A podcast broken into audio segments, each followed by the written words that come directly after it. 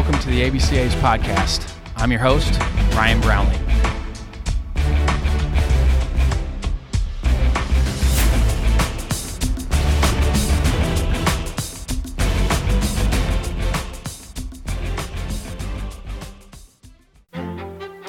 Next up on the ABCA podcast is Illinois Wesleyan head coach Dennis Martel. Coach Martel is entering his 34th season as the baseball coach at Illinois Wesleyan. He has over 836 wins with the Titan program. In 2010, Illinois Wesleyan won the Division III National Championship. He was named the ABCA Diamond Sports National Coach of the Year and won his second Region Coach of the Year award that season. In this episode, we discuss what he loves about Illinois Wesleyan and the Bloomington Normal area having a Division III, Division I, and junior college program two miles from each other. His mentors growing up, hanging banners, their 2010 national championship run, and what he's enjoying about the recently released ABCA videos. This episode is broken up into two segments. I tried to be smart and record with him on campus when I was out filming last week, but the SD card malfunctioned in the beginning of taping. Uh, expect the unexpected with technology. Uh, this first segment is recorded via Zoom in my office, and the second is from Horenberger Stadium on Illinois Wesleyan's campus. I'll transition you guys from segment one to seven, segment two during the episode, so don't worry about it. Let's welcome Coach Martel to the podcast.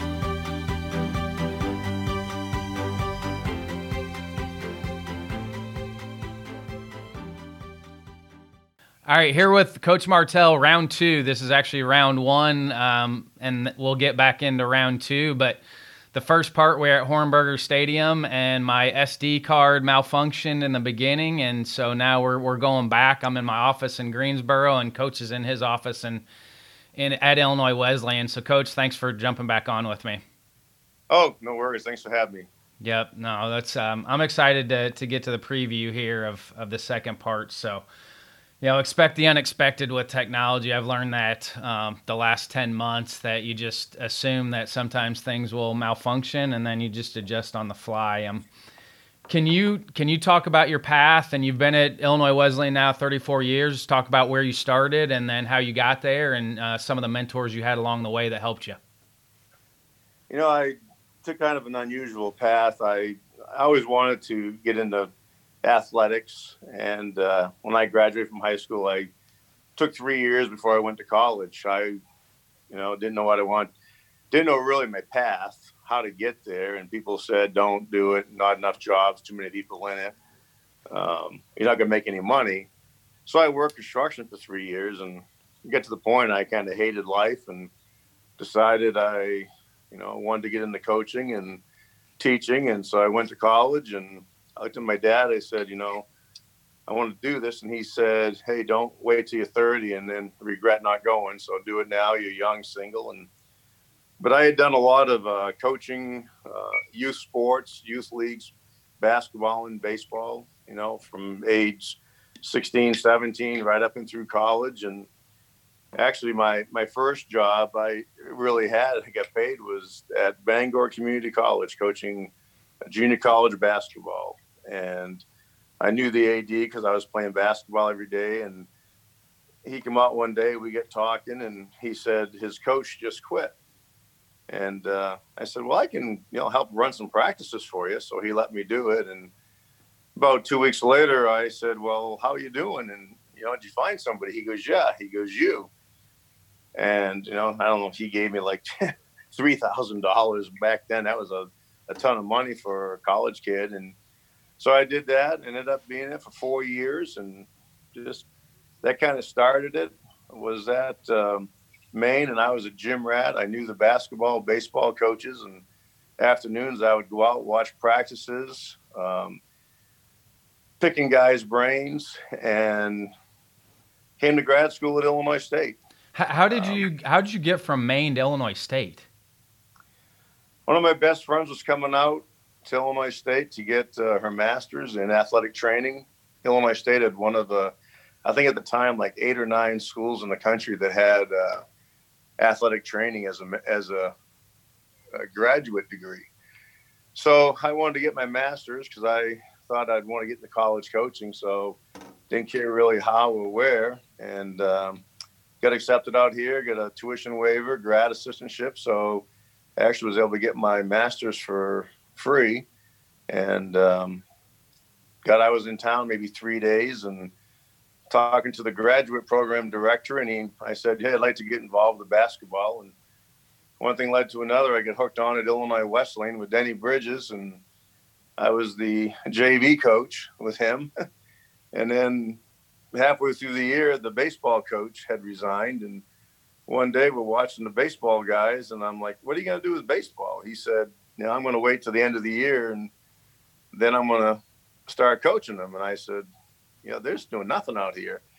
So I said, "You know, they should be doing this, this, and this." And he asked me what I knew about baseball, and I said, "Well, probably, you know, better baseball guy than basketball." So the next day, he we had lunch. He talks baseball, and he said, "You're going to be my coach." He said, uh, "I'm going to coach the games. You're going to run practices."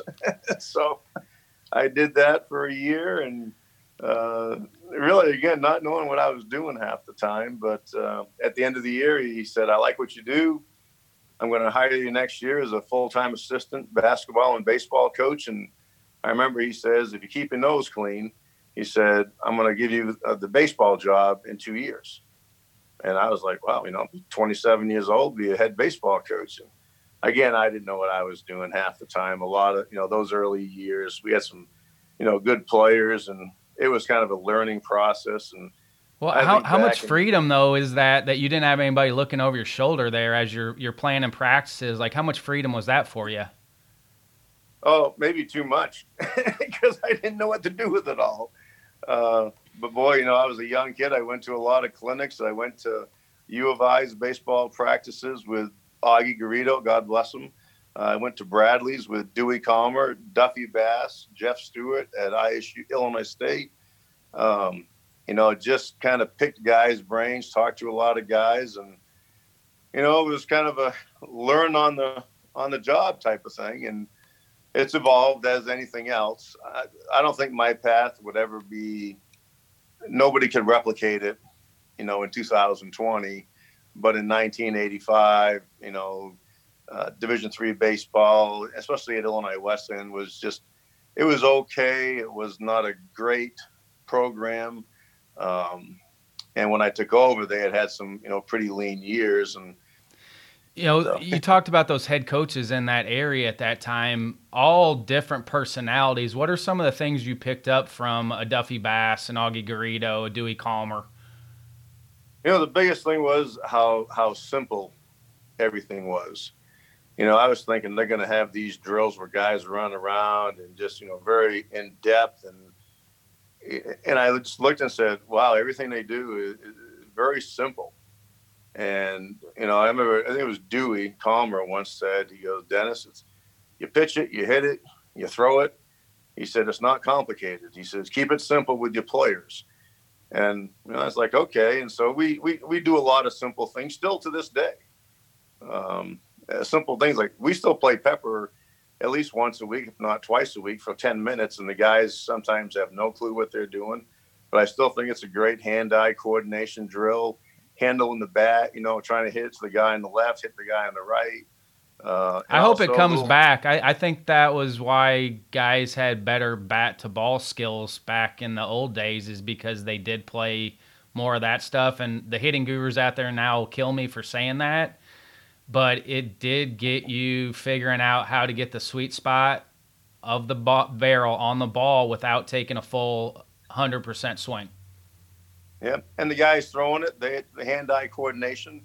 You know, kind of so once in a while you get a rocket back at you, but a lot of short hops. So they're yeah, the fielding portion of it is tremendous too. So you're getting both. You're getting the bat to ball skill, but also the receiving because if you drop the ball, you're going to the end of the line. Yeah, so you know it's it, it's still it's challenging when they first get out there because they it's it's not a game or a skill set that can't be safe for your guys now that you know guys have never had to take a half swing before that can't be safe for the guys throwing well some guys up there and i'm like no you just tap the ball inside the ball you know the ball's on the outside of the plate you hit it to the guy over towards the first baseline inside you get your hands through you know you just i think it's a really good back control drill but you know I'm old school. How unique is it? You're in an area, a two mile area that has a Division One program in Illinois State, a junior college in Heartland, and a Division Three in Illinois Wesleyan. How unique is that? Oh, I think it's, it's fantastic. If you ever want to retire, this is the kind of environment you want to retire in. Uh, you got the Division One athletics. You know, you got Division Three athletics, JUCO athletics. There's also five high school teams in town. Uh, you know, I'm a sports guy. I mean, there's, there's a game every night of the week you can go see. Um, but just to have three levels of college, you know, all within about a two mile radius of each other, um, I think it's a phenomenal place. I, I, think it's, you know, you know, for me being an East Coast guy, if you put this out by the ocean in Maine, this would be a great, great, the greatest gig in the world. you know, so but yeah, people, people can't see this right now, but I'm looking at Coach Martel's office. He has his ABCA All Region nominees, winners behind that are framed. So that's a great look. Oh, thanks. that's a ton of them, actually. What are the many know, years in? many years in, you you get a few of those guys. What are your biggest challenges being at a high academic school? Oh, just I don't think they're challenges. You know, you have to sift through a lot more kids just for the academic side of things. The challenge now is that you know an academic school like Illinois Wesleyan is is the tuition. Uh, it is it is skyrocketed, and um, you know you, you got to work the money, which a lot of Division threes, but a lot of guys we compete against, you know, they're fifteen, sixteen thousand dollars, maybe twenty thousand dollars cheaper right off the top, and so you know you have to rely on people. Uh, you know i can't get out and see everybody so i have to a lot of times rely on good coaches that i've known forever that i trust to say i got a kid for you uh, that i may not be able to get out and see as much. So it, it, it is hard but you know there's a lot of great academic schools in division three that have great athletics but the old saying you have to shake more trees you know to find players and that's what we've done over the years, and I think it's worked pretty well. Here's where we're going to transition into part two, uh, segment two here of this episode.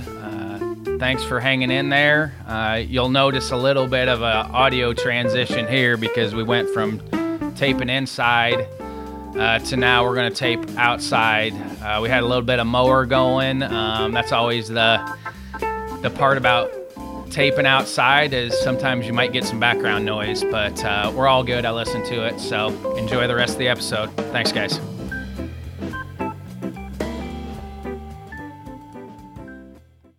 What are the positives?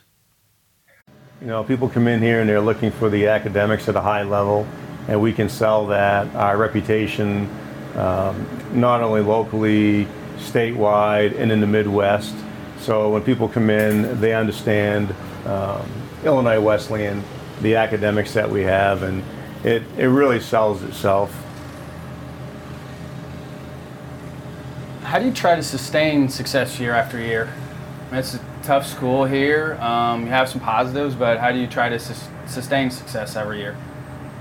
Very simply, recruit good players.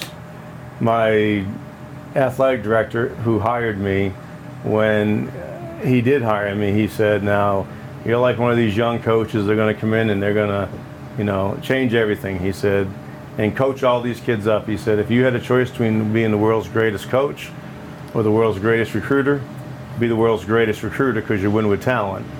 And Denny Bridges was very, very successful basketball-wise. I still think he's in the top five in the in the country, all-time uh, wins leaders and people said, God, you won so much. And, and he was a competitor. But to him, he said, what I've made sure is I get off the bus with better players than the other guy. And so I've taken a lot of that, and, and I worked side by side with him for 20 years. Um, you recruit good players, you always have a chance to win.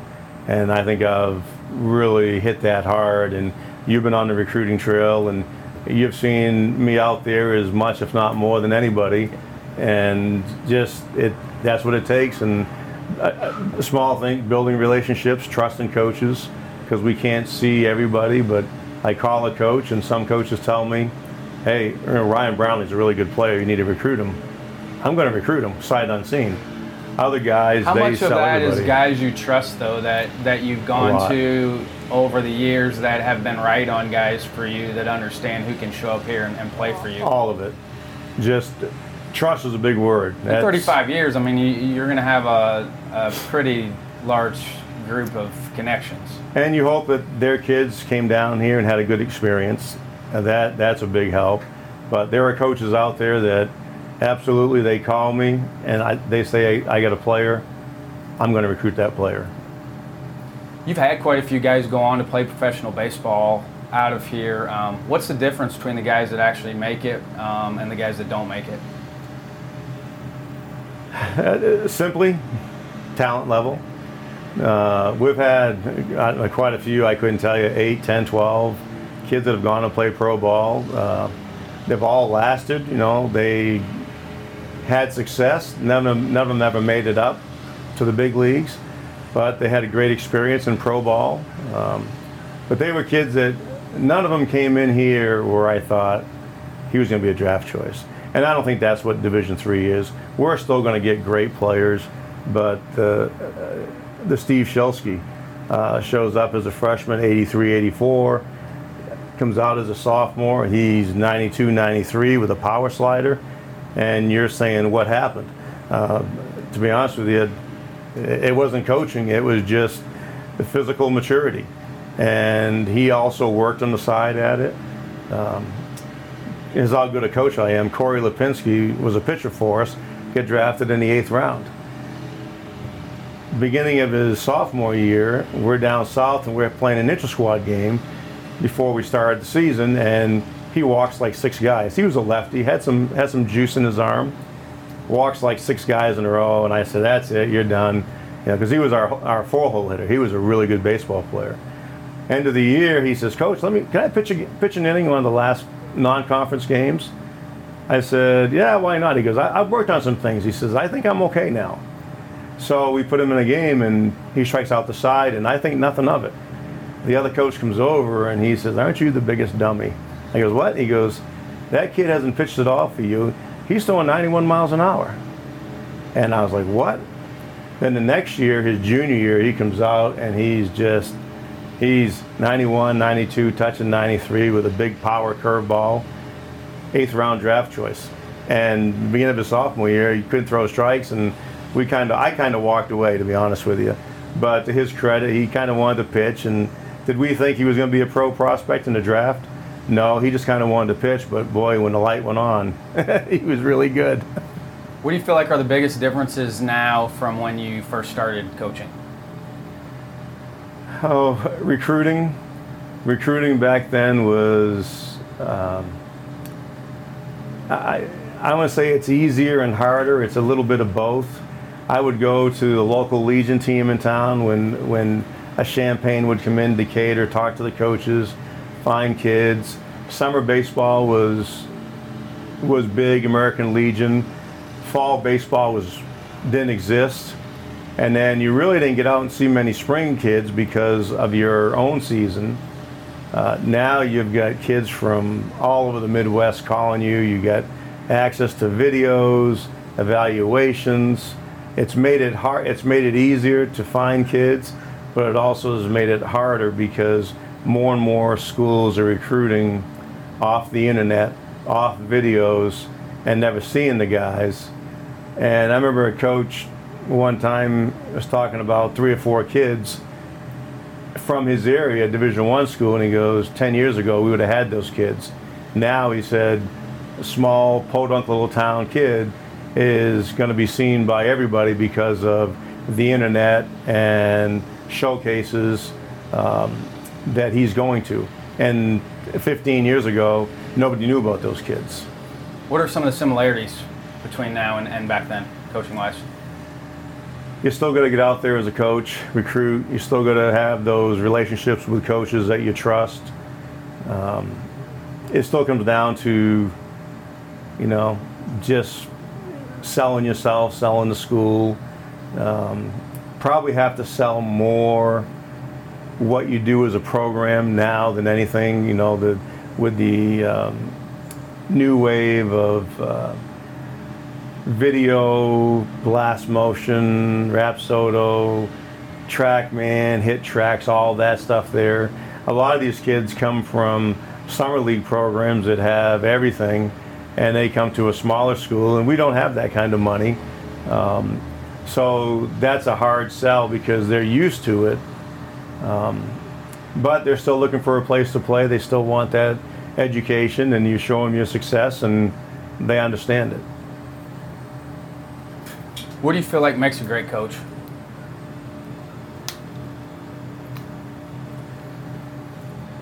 Success. Let's be honest. You're, you're you are really based as a coach on success, winning, winning championships, NCAA appearances. Uh, you look at the big time level in football, basketball. There, there are some really, really great coaches that are X's and O's, but they don't win much. Uh, maybe it's just the their school. It's a it's a tough sell to get to their school. Um, developing relationships with high school coaches, junior college coaches, uh, the relationships with your players, uh, making sure that you do the right thing to get them on the road after they graduate to graduate, jobs, grad school, being there for them. Uh, you know, we as coaches, and you've been through it as well. You, you have a lot of you have a lot of conversations in your office with some kids that are pretty deep about life, serious issues, family, health issues that you it's basically you between you and the kid in the four walls. Um, so it's really a, a, combination of all that. I don't want to say great coach. I, I think all the good coaches do that. I think the great coaches sometimes, I, Gordy Gillespie, back in the day when he would speak at a clinic, I was mesmerized. And I was a kid from Maine, didn't know Gordy Gillespie from anybody, and I listened to a couple of his uh, lectures at clinics, and my gosh, I said, this guy was God. Listening to him, and I still have a lot of Gordy Gillespie type things that I still, 35 years later, still use. Um, so some guys have the gift of selling ice to Eskimos. Maybe that's the guys that are great. You've coached some great teams here, and you guys won the, the national championship in 2010. Um, what was different about that team? Besides, you guys got hot at the end. And that's it. I, I, to be honest with you, we 10 out of your last 12. Uh, 14 out of the last 16. Love it. We were 14 and 17, April 29th. The biggest thing uh, with that team was we get healthy. We had a lot of guys dinged up, banged up, and, and and really, to be honest with you, we, if it wasn't for bad luck, we wouldn't have had any that year. And we get everybody healthy. We made a couple position changes, and then we just get on a roll. And my gosh, it, I, I always say it was 19 days. At what point did you think you were going to win the national championship? The last out? Uh, pretty much. We we were such an underdog. We were just happy to be there the whole time, and you know, we won the first game, and I kept telling the guys, "Hey, you know what? We got another night in the hotel. You know, we're gonna we're gonna be here another day." And then when we won the second game, I was really excited because I knew we were to finish in the top four, and our school has a we we hang banners for top four finishes. I said I was really excited. I said, "You guys are to hang a banner. We're to finish in the top four in the country." Um, then after that, it you know, we beat Linfield four to three interesting side story. They led the country in fielding percentage that year. And again, everything was lined up for us. We beat them 4 3. They made four errors. We scored four unearned runs. You know, baseball gods, karma, were on our side. Um, That's why you go play the game, though, because oh, my you don't play it on paper. No. We played Cortland State in the championship game. My right fielder, two outs in the first, drops a fly ball. Next guy hits a two-run homer. We're down two nothing, and I, I looked to my assistant. and I said, "This can't happen." I said, "No way. We've come too far." And then we literally went on a 17 to nothing run. Next you know, it was 17 to two. And in about the sixth inning, we scored I think nine runs, and um, we just, we just, we just were rolling. I'm waving guys, and I'm, I'm wiping the sweat off my face, but I was crying. it's really, really unbelievable experience. Just, I wish every coach could get to that point and have that experience. It was unbelievable. Yep, it's uh, tremendous. You have a beautiful stadium here. Um, how much fundraising do you have to do, and what are some of your bigger fundraising events you have here? I've got a great administration from back when I first started. Jack Horenberger, who the field is named after, after Denny Bridges, who was my AD for 30 years. Uh, Mike Wagner, who is our AD now and is is fantastic. We don't fundraise. It, it, I have one of the best jobs in the country, Division One, Two, Three, JUCO, NAIA, any level. Uh, our school has always said we we recruit students to be student athletes, not fundraisers. Uh, as a coach, I did one time. I, I called I called a gentleman. We were building Jack Horenberger Field, and we weren't going to have lights. And it was the dad of a player, and he was very successful. And some of the kids were saying, Coach, you need to call Mr. So and so. He wants to do it. So I called him and I said, I don't know how to raise money, but you know, I've heard through your son and some players you you may be interested in doing it. And he goes, I'd love to, coach. How much you need? So I, you know, told him 250,000. And he's just a, such a really, a really good guy. He goes, well, if I get it to you tomorrow, is that okay? And I, I was stunned. Uh, but his accountant was in town, and he said, call my accountant tomorrow. They'll go pick up the check. And I was, so, anyways, going back to fundraising, we don't do any. Um, some of these schools, I feel bad because a lot of them have to raise 50, 60, 70, 80,000 a year.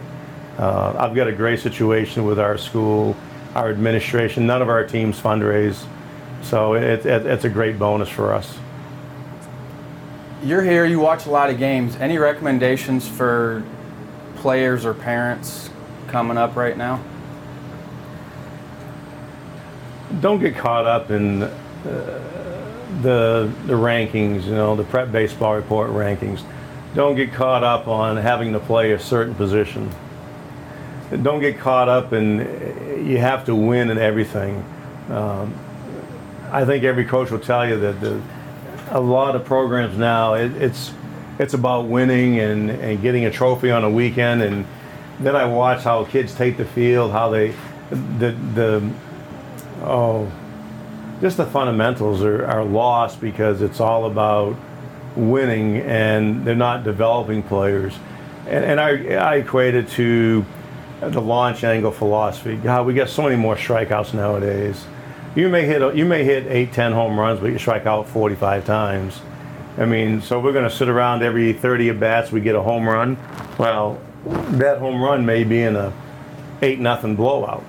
You know, is it in a two-two game? Uh, I go to so many showcases and every kid throws, and after they throw the ball, it's usually, it's usually a ball in the dirt. They look back to see how hard they throw it. So you know, velocity is pitchers, pitchers, they don't know how to pitch. You know, all it is is just violent, herky jerky movement, and it drives me nuts. And people are writing down, oh, you know, 86, 88, 91, and I sit there and sarcastically say, ball eight, ball 12 um, have no feel for breaking balls. So I think we're caught up in this generation right now of home runs, launch angle, strikeouts, velocity from the pitcher's side. And give me a guy that knows how to pitch 83, 85, they can spin a curveball, throw a changeup, you know, and, and just goes out there. And after the game, you go, God, that guy's good, you know. Just, I talked to a cross checker the other day, and, you know, dealing with higher end velocity, but the separator still, if a guy can get a secondary pitch over for a strike, and that's even for the guys that throw hard, um, yep. or the guys that don't throw hard. The separator is what they can do with their secondary stuff, or how much movement and command they have on their fastball. Like those, those things still play at any velocity. They they play at any velocity. They play at any level. Mark Kingston, South Carolina's coach, good friend. He was at ISU, and they won the conference tournament, made the NCAA and we got talking one day, and he goes, you know, he says, you give me 85, 87, the guy can spin a breaking ball, we're going to win a lot of games. And I tell my pitchers all the time, I'll ask them, you know, how many home runs have you given up in your career since you were 10 years old? I'll say, you say you're giving up 100. I bet 98 of them are off fastballs. I said, throw more sliders. And I, I actually, I think Lance McCullers three years ago did a lot of favors for pitches uh, when he closed out the World Series with 24 straight sliders. And the announcers were like going, they were laughing. This is unbelievable. But I can't remember who he beat, but they knew it was coming. They still couldn't. They couldn't touch it. Um, so if you ever talk about velocity, they need to show that clip of 24 straight sliders and say, yeah, you know, if you can throw it 88 and throw a slider, you can throw it 82 and throw a slider like that, you're going to win at any level you're throwing at. Who was your favorite coach growing up and why?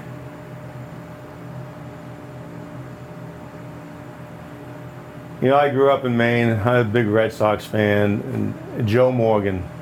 And boy, I can't remember when it was. Uh, Morgan Magic. We Red Sox went on a run of, in the middle of the season, they changed managers, and he was an old retired toll booth collector in Massachusetts, and he was helping with the Sox, and and he was just the nicest gentleman.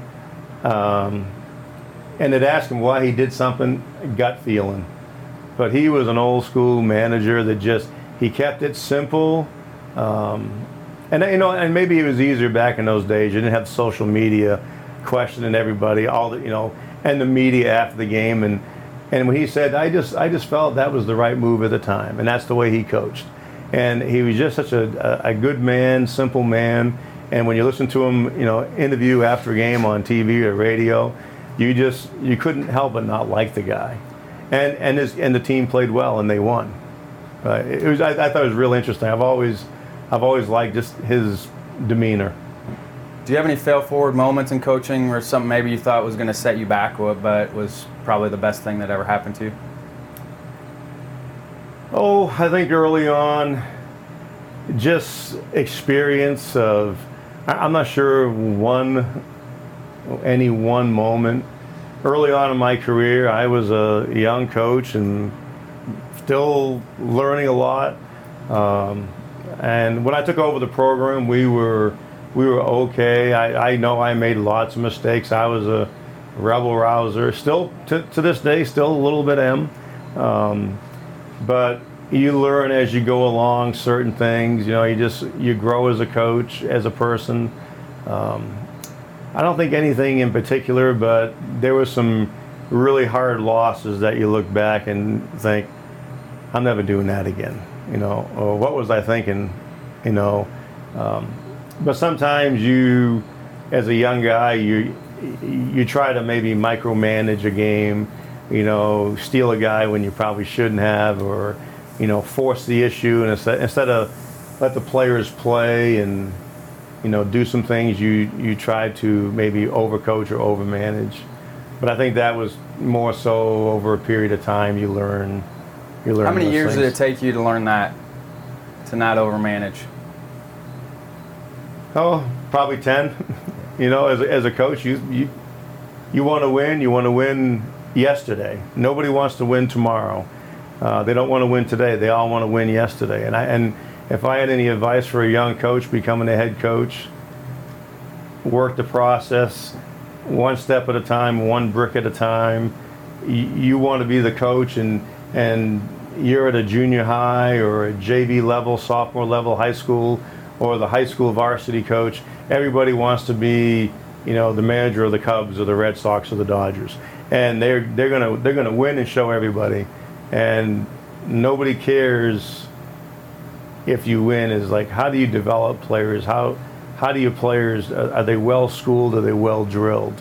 And like I said earlier, I, I, there's some great coaches.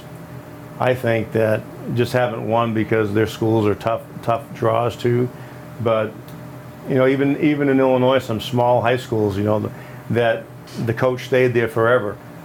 Great, Jim Workman. I, I will give him credit. Jim Workman was a small town kid out of high school played at Eastern Illinois, went to a small school, Tremont, and they are so lucky to have a guy, baseball wise, in that community that loves baseball. And he's not always blessed. I don't think he ever won a state championship. I don't think he ever made the state tournament with Tremont. But I tell you what, they were probably the best coach team in the area, big school, small school, maybe college. He's, I think he was a tremendous baseball man, and and I think a lot of small towns they have a guy like that that doesn't get any notoriety, but you know he he doesn't have a lot of talent, but boy, the talent he has, he really develops them. We talked about some resources off off camera here. Um, what are you enjoying most about the ABCA convention videos? I love learning uh, thing, lots of things on those videos. I like finding a new drill. I mean, I think as coaches, everybody has their vault of drills, but then you go to a convention and you see a, a different twist on a drill. Um, I, I, like I like going to a con- convention when people talk about hitting drills, you know, and not just you know, oh yeah, we get our HitTrax and you know, Rapsodo. we do all these uh, analytical stuff. No, give me give me some information of, you know, what what particular drill. Show me what drills you do for what reasons. Um, you know, infield defensive drills, situations, how you work on them, some base running drills that you can put, you know, 10, 12 guys out there and they're all doing something. I, I think a lot of coaches, young, old like me, I still like going and listening to a guy talk about when they say, hey, pitching drills. I'm, I'm in the front row. You know, I want to see what's this guy do, what kind of drills he has that I can take back. And sometimes it's it's terminology, and you change your wording, and it just strikes a kid the right way. He picks up on it.